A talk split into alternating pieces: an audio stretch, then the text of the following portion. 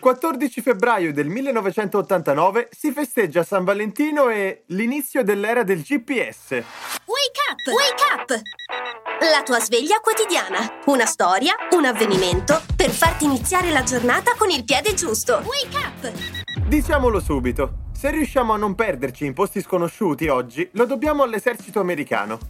Il progetto legato al GPS, ovvero Global Positioning System, prende il via nel 1973 e serve a localizzare un punto preciso sulla Terra utilizzando satelliti che rilevano coordinate di quel luogo. Fu appunto il Dipartimento della Difesa statunitense a studiarlo e a mettere in orbita i 24 satelliti che componevano la rete originale di riferimento. Una cosa che forse non sapete. Il sistema GPS è libero per tutti, ma è gestito dal governo degli Stati Uniti. Che sia tutto un complotto?